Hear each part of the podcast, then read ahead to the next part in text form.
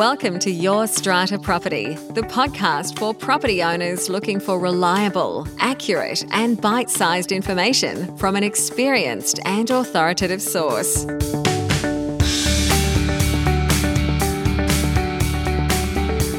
Hello and welcome to this week's podcast episode.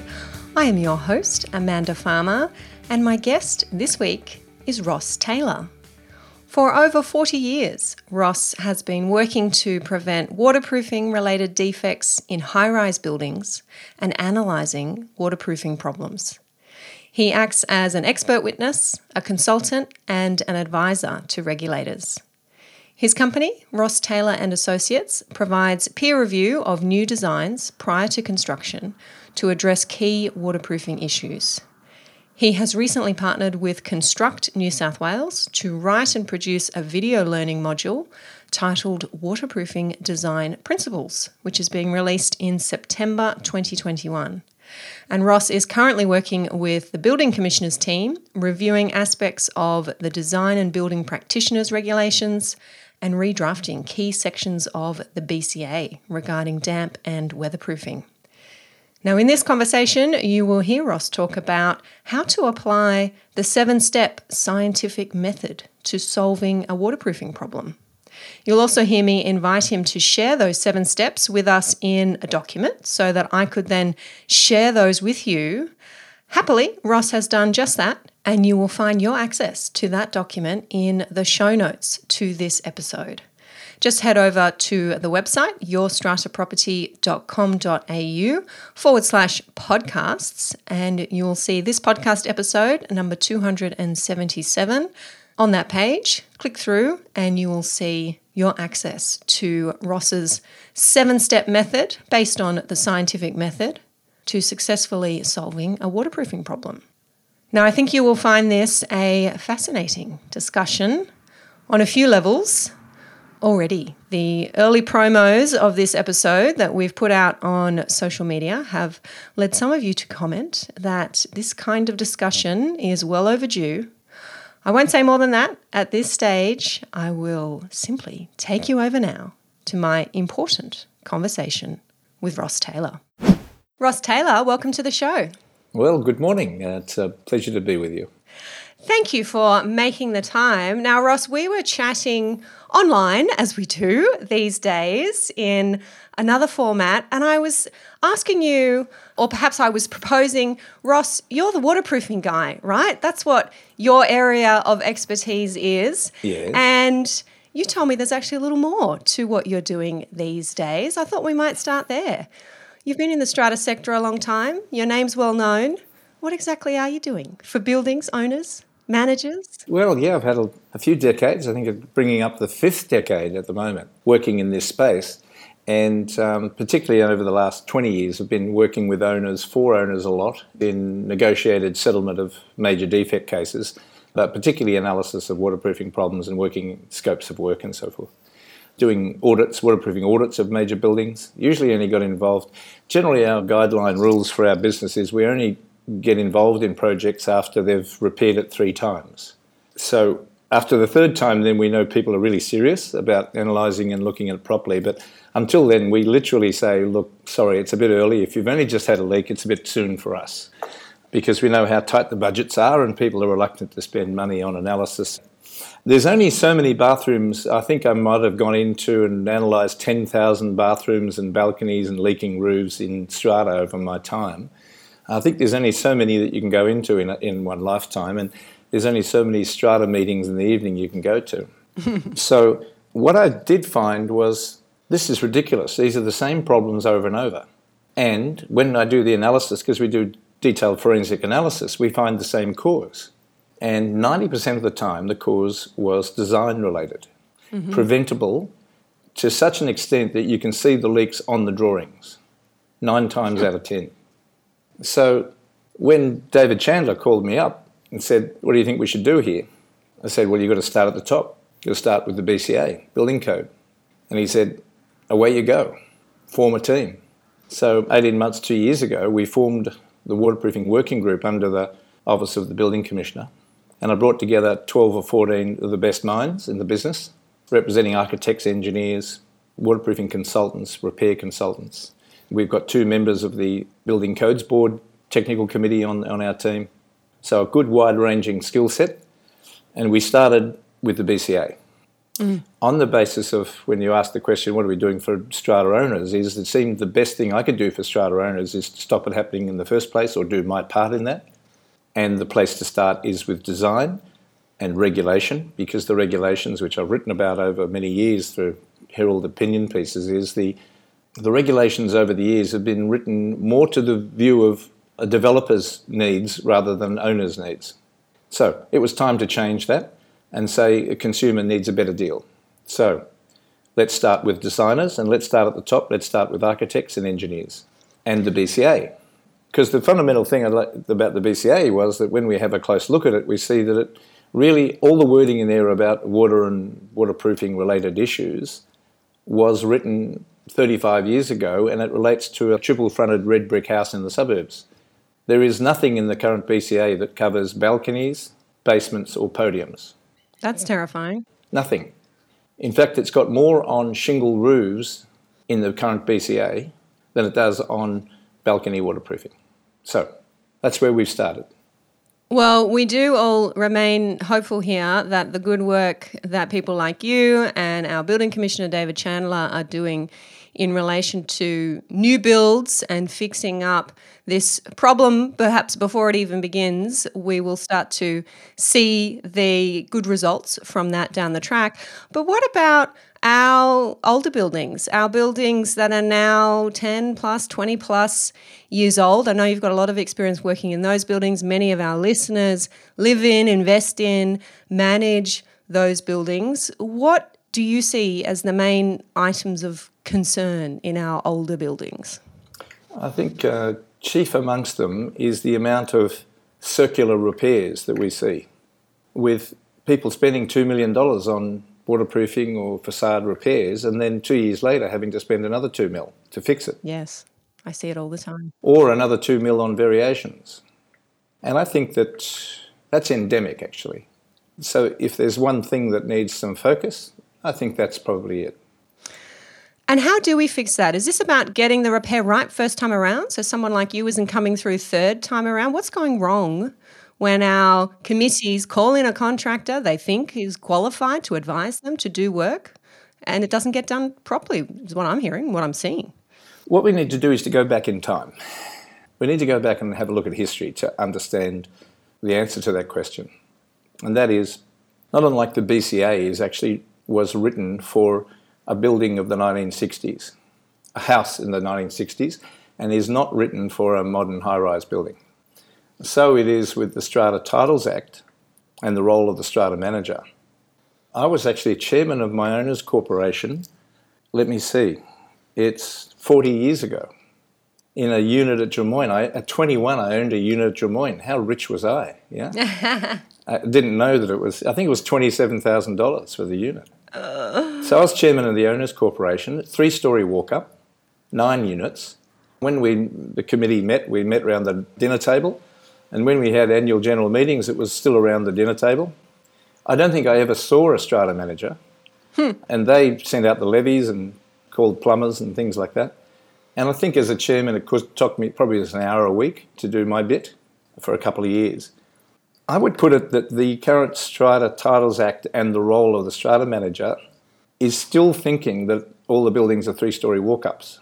Mm-hmm. Our current system is quite nicely attuned for simple buildings without complex problems and issues.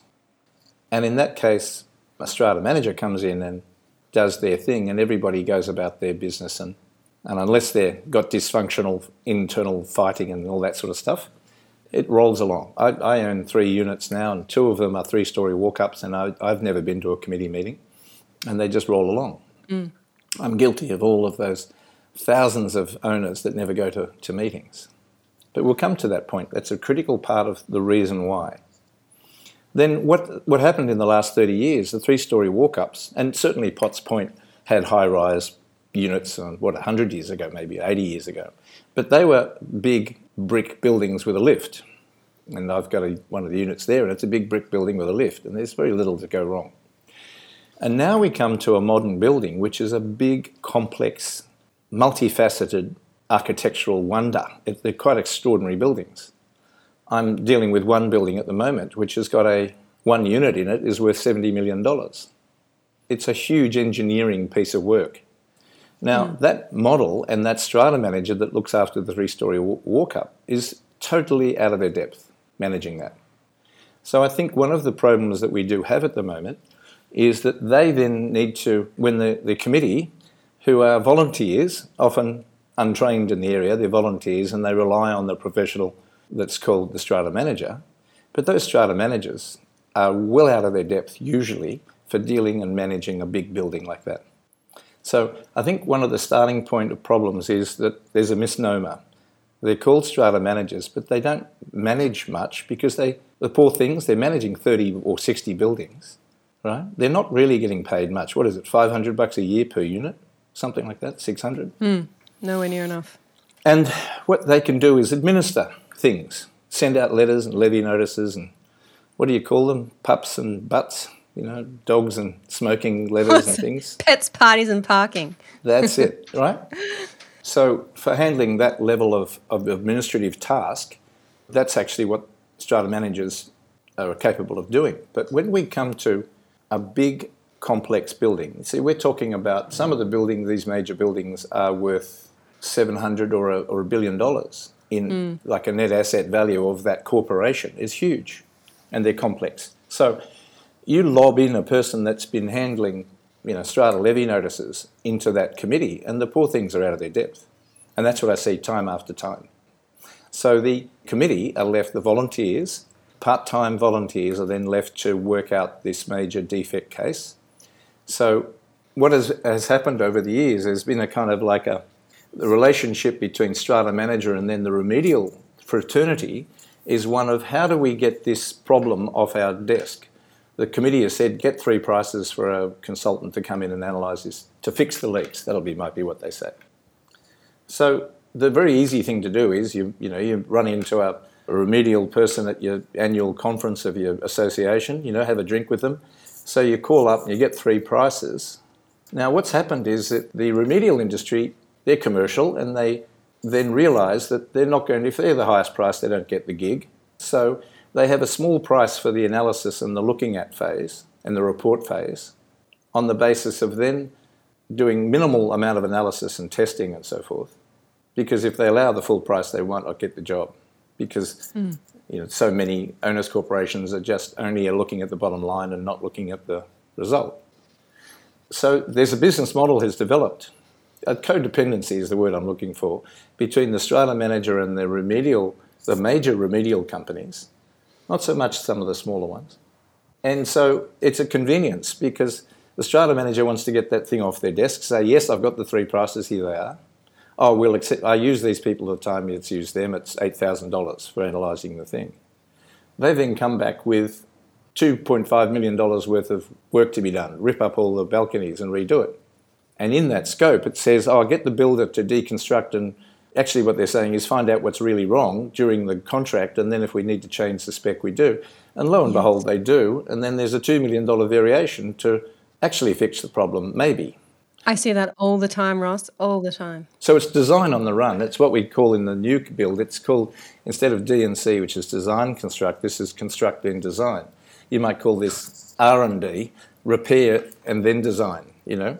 So you open and that's up. because once they're in, the contract's been signed. Done. They feel then they're more confident to or entitled to. No, they're locked in. Not more confident right. to. They're locked in. And guess what is in the bottom line in the contract? One of the most outrageous things is that these remedial contracts now have got 10 and 11% fee for the superintendent of the works. Mm-hmm. So they get 10%. So there's a $100,000 variation, they get 10 grand, right? Now, sometimes that's justified. But if they've missed that in the original analysis and there's another million dollars of variation, there's a hundred grand for getting what you should have picked up originally. Yeah. So let's just make these relationships clear for our listeners who Yes. might not have been through this process before. Sure. You're talking about perhaps someone who might call themselves an engineer being engaged by the owners corporation, perhaps on the recommendation of the strata manager, coming in, performing the limited assessment, doing a short report, a scope of works, Yep. perhaps. They get Yep. paid for that. There's a Yep. fixed fee for that. Yep. Then the scope goes out to contractors to price. The tenders come in from contractors. The owners corporation chooses one contractor, maybe the cheapest, maybe the middle is what I see. Yes. Yes. And then the engineer is further engaged to supervise the contractor's work. Yes. And they're paid a percentage of the contract price. Yes.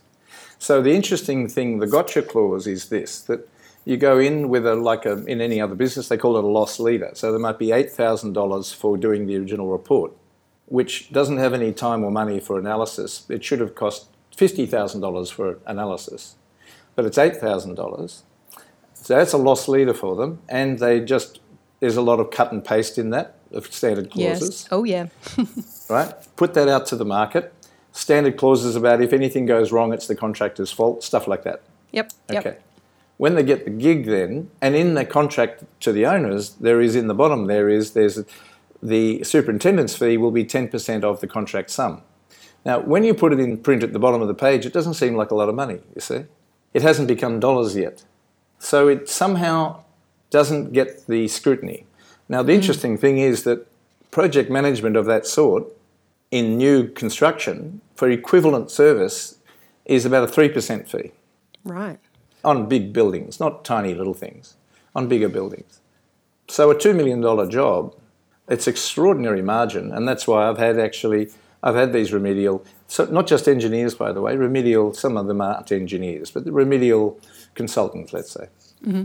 Because I've said to them, look, do you want some of the, you know, had more inquiries that I can handle, would you like to do some of this that needs analysis? And they said, oh, no, we don't want to do the analysis, we just want the superintendent work. That's our business model and especially the larger ones where they've got six or eight young engineers, building graduates, something, they've got mouths to feed. So it's a business model, and I'm not mm-hmm. saying it's sinister.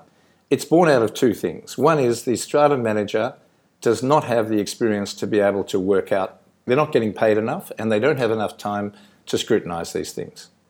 But secondly, we've got three types of owners corporations, haven't we?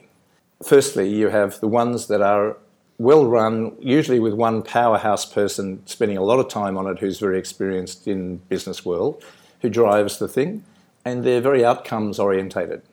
So they want the solution. They don't necessarily focused on process. They don't want to waste money, but they're prepared to spend money on, on the right job. Now they are the minority. It's a normal curve probably. They're at the top end of the normal curve. Then you've got the vast majority are very process orientated. They can't get criticised for getting free prices, and they took the cheapest price, so why is everybody objecting? Or, in fact, they hate spending money on consultants, they don't want to spend the dough on it, so an $8,000 report is better than a $50,000 report. So it's price orientated. Now, they dominate committees.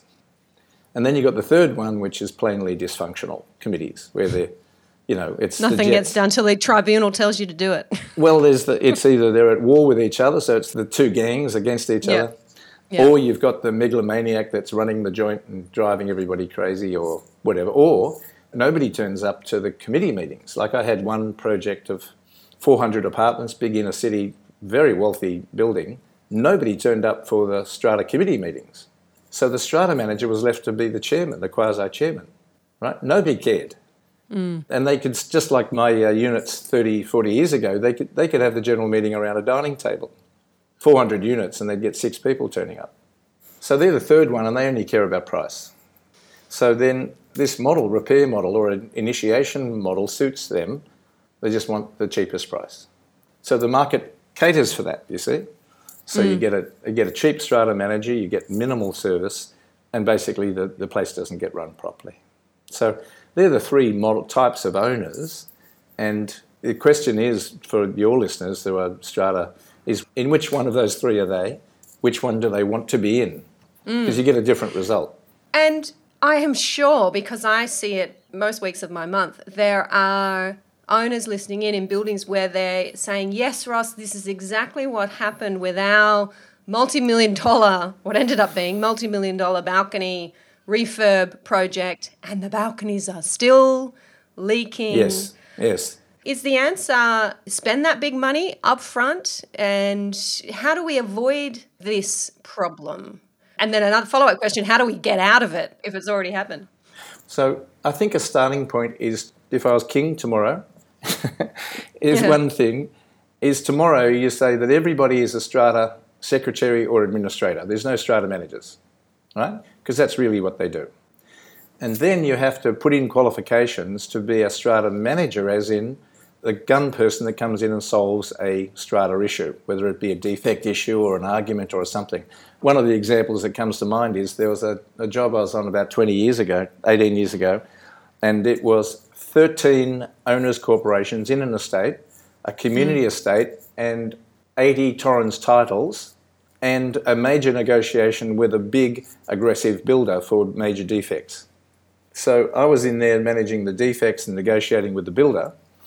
And uh, I said to the owners, you need to get in a gun person for working out how to work this contract and who pays for what. So this young guy called Chris Duggan came in, and um, and he did a great job of managing managing, not administering, but managing the complex relationships of all of these owners corporations, community plan, and so forth. And I managed the negotiation with the builder, and we got a very good result. But they paid hourly rate for that extra time and expertise. Yes.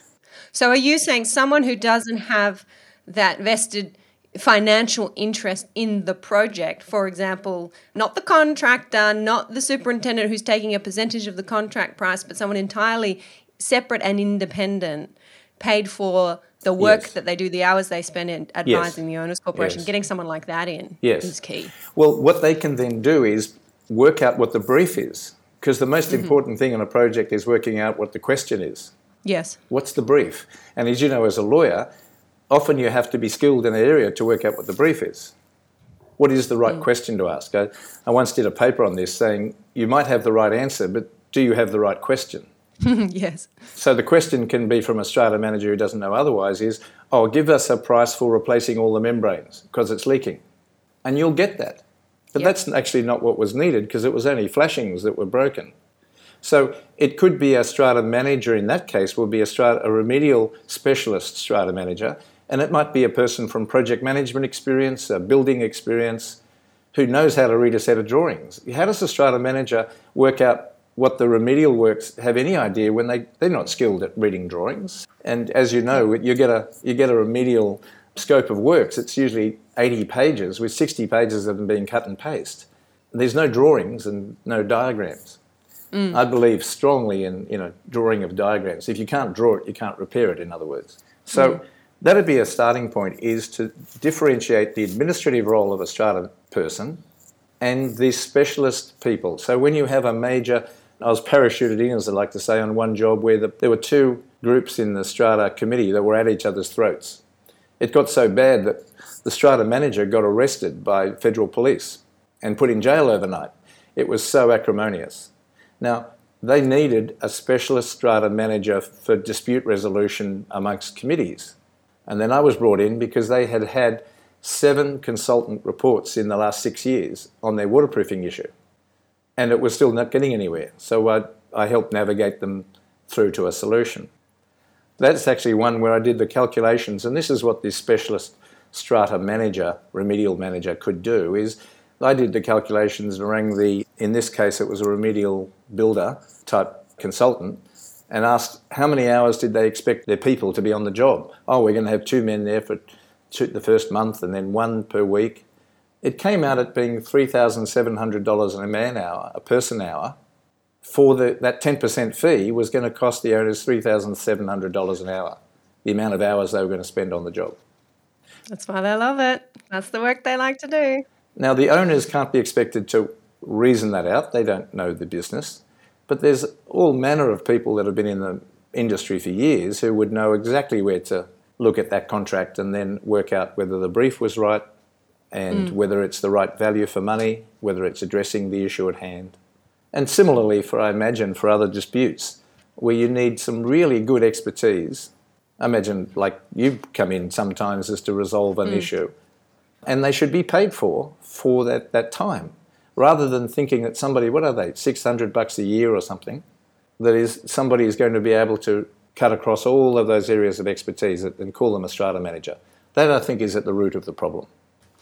Now, what about in those buildings where sadly the damage has been done? Perhaps these are the buildings you're working on where the balconies are still leaking. Is that the only option for these buildings to just get it done properly, finally, spend the money on it? Okay, here's, the, I think, the answer to the question this. There's a little thing called the scientific method. It's been around for a few centuries. First invented in the Middle East, in Persia, actually, in the, in the Dark Ages. Well, I think the West called it the Dark Ages. I don't think the Middle East and I don't think China called it the Dark Ages. They were doing pretty well. But the scientific method has been around for a while. And that's all we use, and I'm happy to suggest that. To a, an owner's committee, how they can inform themselves and be better informed about whether, whether it's an air conditioning problem or a waterproofing problem, a technical problem, just go to the scientific method. So I'll just give you the steps here now. Please. The ones that we use for waterproofing. So, firstly, define the problem. What exactly is the problem? Oh, it's leaking everywhere. Is it? Is it two units or 200 units? And is it leak? Where is it leaking? Is it leaking only after it rains or only when people turn on the tap? Try and just define the problem. So the problem is water penetration to 80 units, say. That's not the same thing as saying the problem is, oh, we need the membranes replaced, you see? That's confusing the problem with the solution. So first is define the problem clearly. And if it's aircon or noise or something, get a report from an expert in that area who analyses and finds the nature of the problem, and as the strata committee, then apply this logic to it and say, where is the proof of this? So there's seven steps. And what I frequently find when I, because I do a lot of peer review of other people's reports, and I did this in a project at Manly once, and came in and saw that they'd gone from step one to step seven. Ah, we looked at the windows, step seven, they all need replacement. $2.5 million, $3 million, I think it was. Here's our contract, we can supervise it for you. So, what you then do is to say, okay, the windows need replacement, thank you. How did you define the problem? What was the data that you gathered to come to that conclusion? Because step two is to gather the data the drawings, the history. Does it come in on the south side, the north side? Only after it rains, only on Christmas, whatever. Gather the data is the second part of the scientific method. Third, you formulate a hypothesis. That's the I reckon it's this thing, because everybody's got a I reckon it's this. But in the scientific method, you then must challenge that by testing it to see whether that hypothesis is correct. And you've got to be ready to be proven wrong. That's the essence of the scientific method is to be proven wrong is equally good as being proven right. Because to be proved wrong means you're closer to the real answer. I love that framework, Ross. And what I see uh, when I'm working with owners in buildings trying to get work done properly Yes. is that they are the ones. It is these individual owners that are pushing for exactly this process to be followed. And others, maybe the committee, maybe the strata manager, maybe just a group of owners who disagree, saying, oh no, the engineer said that's what needs to be done, so yeah, that's what yeah. needs to be done. But we always knew, knew it was that. yes, yes. So having this, having the benefit of someone like you saying, no, this is a framework that needs to be applied, and perhaps it is that single owner who is brave enough to put their hand up and say, this is the process we need to follow. Here is Yes. a resource in this podcast with Ross Taylor's advice to back them up. we can just follow this. I mean, it's Yep. not it's not about engaging me because I don't do much of this high rise stuff anymore anyway. I'm fully committed in these other areas. But so you test the hypothesis, and that means a systematic water test. You've got to recreate the leak. Now, how complicated is that? You recreate the leak with a hose, with a bucket, with the water, but it's very systematic. You've got to be you don't just spray the water around. So you've got to reproduce the leak exactly where it comes in when the owner says, oh, it comes in the northeast corner. If it comes in the southeast corner, you haven't reproduced the leak. So this is all part of the testing regime, gathering data. You're informing yourself, gathering knowledge about the issue. Then next you do deconstruction. So it's limited deconstruction to pull those bricks apart and see, ah, there's the gap in the flashing where the water's getting in. So deconstruction is the next phase where you then again, you validate whether your guess is correct because when you open up, you then say, oh, here's the track of water. Oh, that's why it's getting in. It wasn't that, it was that. But being prepared to change on the basis of the information that you've got at hand, rather than starting with an assumption and working to that conclusion no matter what the, no matter what the evidence says. Mm, yes. So then you may need to re- then retest and check and change the hypothesis because of the information you've gained. And then you draw up the conclusion and then you can draw up the scope. So seven steps. Yeah? And you miss one step, you don't answer the problem. Mm. Now, the key point is here if you are in group two of the strata, pantheon of strata committees, in other mm-hmm. words, you're process orientated, you're not going to pay for that because you just want to I think the vast majority of committees are not going to pay for that, not be happy about paying for that, that's for sure. Well, they'll feel exposed because one of the things about it is how do you get a lump sum for that? And how do you get your strata manager to get three lumps, you know, firm prices for that? Because you don't know how long it's going yes. to take, that analysis. See, yeah. if people are in uncertain turf there. I'll give you an example of one building that I was on recently where it was a hospital. We did a, an audit and found 300 leaks, and these have been leaking for 20 or 30 years. One leak was particularly pernicious. They had spent 2.5, this number 2.5 keeps coming up, doesn't it? But it was around two and a half mil they'd spent on a new membrane for all of this roof to fix the problem, and mm. the leak remained. It took us uh, a few days, probably $5,000 of analysis, like time, water testing, checking, looking. We found the leak was 50 metres away, and the fix for that was about $800. Oh, wow. So $5,000 on analysis, $800 on fix, $2.5 million saved. Oh. Now, that, that happens regularly, I find. Now, the really interesting part about it was when I spoke to the administrator, and I used the word deliberately, the hospital administrator, when we talked about how we needed to do that for the other leaks, that analysis, they said, oh no, they couldn't do that because there wasn't a process in their hospital manual for having open ended investigation of things. They needed to have three prices. Wow. And she said they, she would do the same thing again for that roof because she couldn't get sacked for getting three prices even if it didn't fix the problem and wasted two mil. She couldn't get sacked for that but she would get sacked for doing analysis when there wasn't a protocol for it. Mm.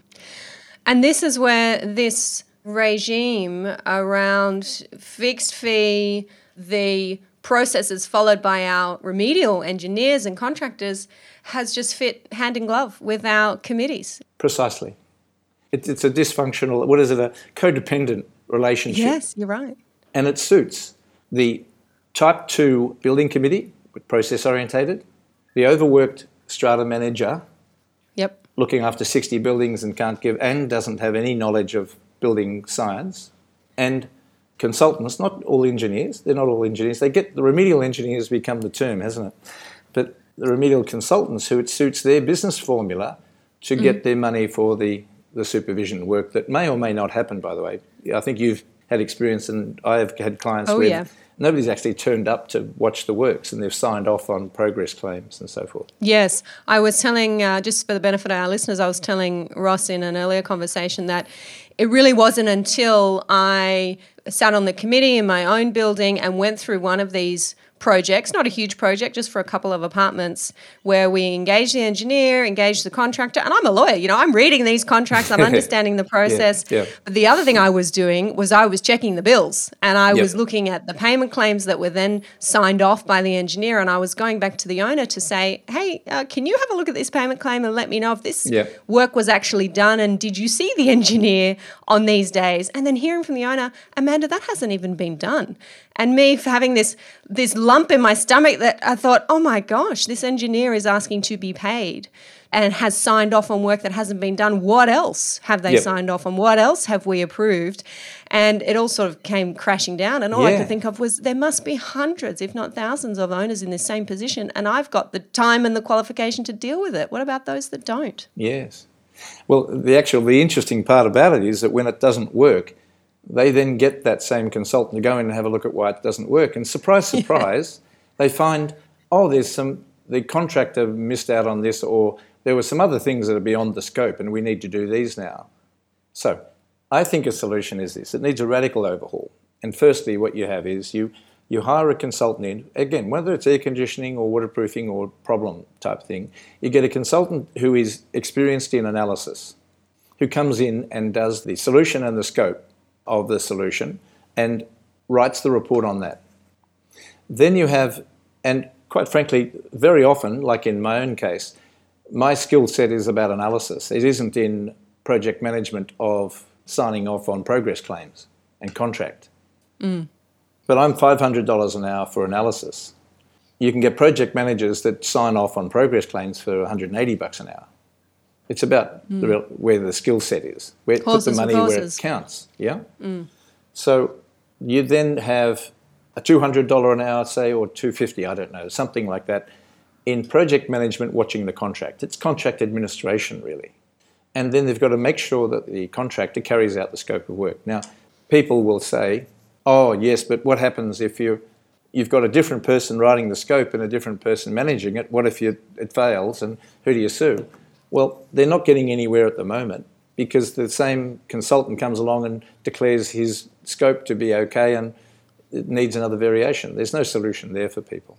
And I would think a good scope, the, that's the whole purpose of a good scope. It can be followed, it can be implemented, cross referenced by anybody, not just the author yes, of the scope. Precisely. Like a good legal advice. That's right. So you don't, again, get the poor harassed. And I, I know I'm being sympathetic about strata managers, but I am not. I'm not sympathetic about the strata management companies because the corporations are big corporations, and they're chucking these people out into these situations that they're not don't have the time and qualification to manage. But when you get that strata manager on the ground trying to manage that, it's very complex. So the best warranty you can have is good analysis of the problem and find the right solution. That's the best warranty. If somebody says, oh, but what about the warranty? Finding the right answer is the best way forward rather than getting the so so answer, cheap answer, and then having lots of documentation to argue and blame people about later. Mm. How often do you see that as a lawyer? Yeah? Mm. It's not a substitute yep. for right analysis, it's to have a good contract. Mm. Yeah? Yep. Get the right scope is the thing. So I think that owners, in the owners' corporations, the strata committees that are listening, they don't have to become expert in these areas, but their critical analysis and the scientific method and saying, right, in each of our problem solving, we want those seven steps. And then when you get the report and you're looking at it on the weekend over your cup of coffee or whatever it is, you can critically analyze and say, okay, where's the analysis? How did they reach that conclusion? You don't have to know what the words mean.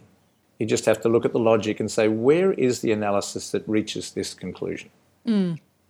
Now, Ross, I would love to get those seven steps in a document if that's possible. I sure. can draw up the document if you don't already have one and make sure we link to that in the notes for this episode so that our yeah, listeners can go to. and have a ready reference for those seven steps, be clear about yes. what they are, and be waving yeah. them around at their committee meetings. Yeah, for everybody to understand, and they can Google it themselves. The seven steps, the scientific method, it's got slight variations over the years, and so don't don't have anybody say, "Oh no, step three should be step two. That's adapted for the remedial model. If you're studying um, a cure for cancer, the scientific method might be slightly different. Okay, but you've got the essential model, and I'm happy to share it because I hardly invented it. And, nobody else that's still alive today invented it. So there's something that is in the public domain of a way of a committee informing themselves. I know sometimes owners, committee members in particular, the secretary, the chairperson, feel like when one of these projects goes wrong, they're embarrassed. They feel like it's their fault. They chose the wrong contractor, they proposed the wrong name, they chose the wrong quote, and they can be frozen by that.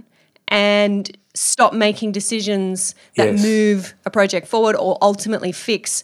And they may even lose the trust of other owners. I see that happen, and that's very sad. And one of these many causes, I think, of these longer term problems, perhaps. A really key point here that I'd actually like to add is that where do a committee like that, when they're hired for the job, or they're the last person standing, when the, in the musical chairs they're the last person standing for the chair job, where do they go for learning how to manage such processes? Oh, yeah. Now, that's yeah. where the Owners Corporation Network should be a strong voice and a strong learning opportunity. But Owners Corporation Network struggles for money.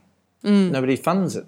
Mm. So, one of the solutions there I'd be proposing, and again, I tell you what, one of the solutions I think is once the commissioner's finished with the building industry, I reckon in a year or two when he finishes, there should be a strata commissioner appointed because it really needs an overhaul. Do you know what? I wasn't on the bandwagon for the Strata Commissioner, but if nothing else, the last three or four months of yep. lockdown yep. and incomprehensible health orders yeah, and then yeah. everything else that's Strata crazy, I'm with you. I think yeah. we do. I think we it do. needs an overhaul like that, like we had in New Build, where engineers didn't have a qualification. You know, that was self regulation. Actually, one of the things that we're currently working with the regulators on is defining what waterproofing is when people say they're getting in a waterproofing contractor or a consultant, what's waterproofing? It's a made up word. Right. So what we've done is to say, well, look, waterproofing is normally thought of as membranes and sealant, goo, layers of goo. That's the problem right there. Because 90% of leaks happen at the junction of things or due to poor drainage, not the, the bit in the middle. So that doesn't come under the definition of membranes and sealant, does it? So what we're redefining for the regulator is we've redefined waterproofing as the collection, redirection and drainage of water. Anything that does Ooh, that. I like it. The collection, redirection and drainage of water and anything that has a role in that. So it's mm. flashings, it's facade cladding, it's drainage, it's downpipes, it's gutters, you see? Mm. A downpipe. It's water wrangling. It's, it's called water, water wrangling, wrangling, not waterproofing. Exactly. so water wrangling. So the point of that is that there needs to be a redefinition of these things, and a commissioner could do that. And um, so the first thing you do is to come in, and what he can do is to have a look at these skill sets. What are these things really about? And uh, shake it up a bit. Yeah, excellent. Yeah. Now, there has been so much in this episode, Ross, and I know we will have listeners out there who will be wanting more. We will need to get you back, but we do need to wrap up. I want to make sure our listeners can find out more about you if they'd like to and connect with you. Now, sure. I know, uh, like me, your list of what you don't do these days is longer than your list of what you do do. Uh, but if people do want to reach out, where should they go? Okay, so our, our website is um, rtas.com.au. Um, so Ross Taylor Associates, check that out. Web. There is some Informa animated videos, with one of them particularly for strata committees. But more importantly, if they'd like to inform themselves, we're just completing with Construct New South Wales a definitive course on waterproofing design principles. It's a two hour course that's going to be coming out in two weeks. It's under the Construct New South Wales website. It's part of that platform learning modules that the, the Commissioner's put in place. It's got about um, six or eight modules in there at the moment. And for those that say, well, I, I, don't want to design it, what I'd suggest though is this has been written for a, a broad section of the strata community as well, is to say, here are the design principles that should be in your building for waterproofing. Here are the ones that are in there. When you're looking at the problems, you can say, hold on, that principle isn't in our building. Maybe that's the problem, and it's just you're better informed. So this is a course that owners, committee members, strata yeah, managers would anybody. be well placed to do. There's a fee right. for it, but you sign up and you can do it. It's a two-hour actual CPD training course, so strata managers can do it, CPD points. But the point of that is that it's, yes, there's some technical stuff in it, but it's really talking about complicated things about the importance of drainage and the importance of gravity and getting water away from the buildings in a safe way. Really complex, you know, breaking news like that. We're going to use gravity to manage water flow. Mm. High yep. tech. Handle that one, you know, who'd have thought? So they're very welcome to partake of that is one way that to flesh out. It's pretty intense stuff for two hours, I've got to say. Oh, it sounds good. I'd like to it's check it out. Coming out in two weeks. We've got a soft launch this week. Great. Well, send me the link to that when it's public, and I'll make sure I can put it under this episode. Thank you so much, Ross Taylor, font of knowledge, and uh, lots to take on there, but hopefully leaving our listeners with a framework, our seven steps, and if nothing else, the knowledge that what they're experiencing, this nightmare of repeated remedial works projects, is not uncommon. You're not they're alone. not alone, are they? No. Mm. And people like Ross are out there doing their best to fix the broken system. Well, us, which is good. Fix the system. Yeah, that's rather than just spend time on fixing the leak. Um, but thank you for your time, and thanks for providing the time, Amanda. Thank you very much, Ross. Thank you for listening to Your Strata Property, the podcast which consistently delivers to property owners reliable and accurate information about their strata property. You can access all the information below this episode via the show notes at www.yourstrataproperty.com.au. You can also ask questions in the comments section, which Amanda will answer in her upcoming episodes. How can Amanda help you today?